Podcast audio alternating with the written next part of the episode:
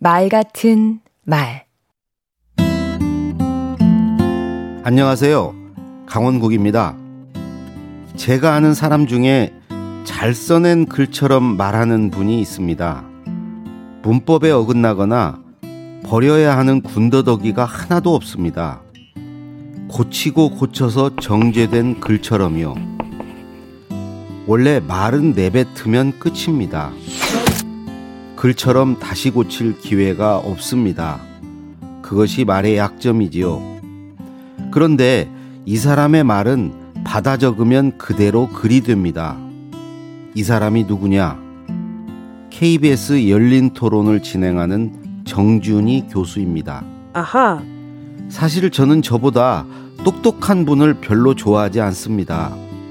하지만 닮고는 싶습니다. 이분처럼 말하고 싶지요. 방법이 없지는 않습니다. 그 하나는 충분히 생각해보고 말하는 것입니다. 머릿속으로 여러 번 퇴고하는 거죠. 말한 뒤에 생각해보는 방법도 있습니다.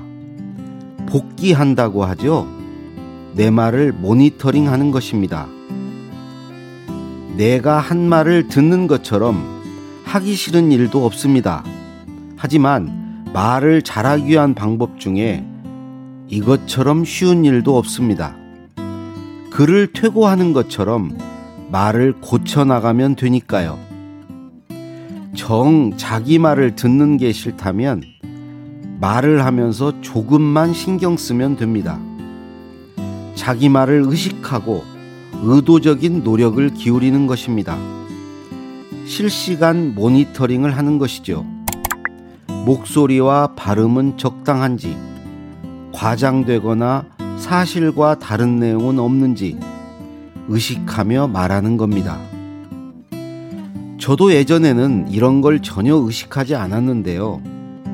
말 같은 말을 녹음하면서 이런 것 하나하나에 신경 쓰게 됐습니다.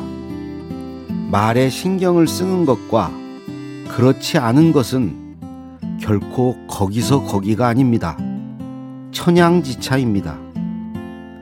글을 퇴고하듯 단점은 줄이고 장점을 늘리면 말솜씨도 늘어납니다. 강원국의 말 같은 말이었습니다. 말하기의 즉흥성을 뒤로하고 글쓰기의 신중함을 앞세우면 말이 단정해집니다.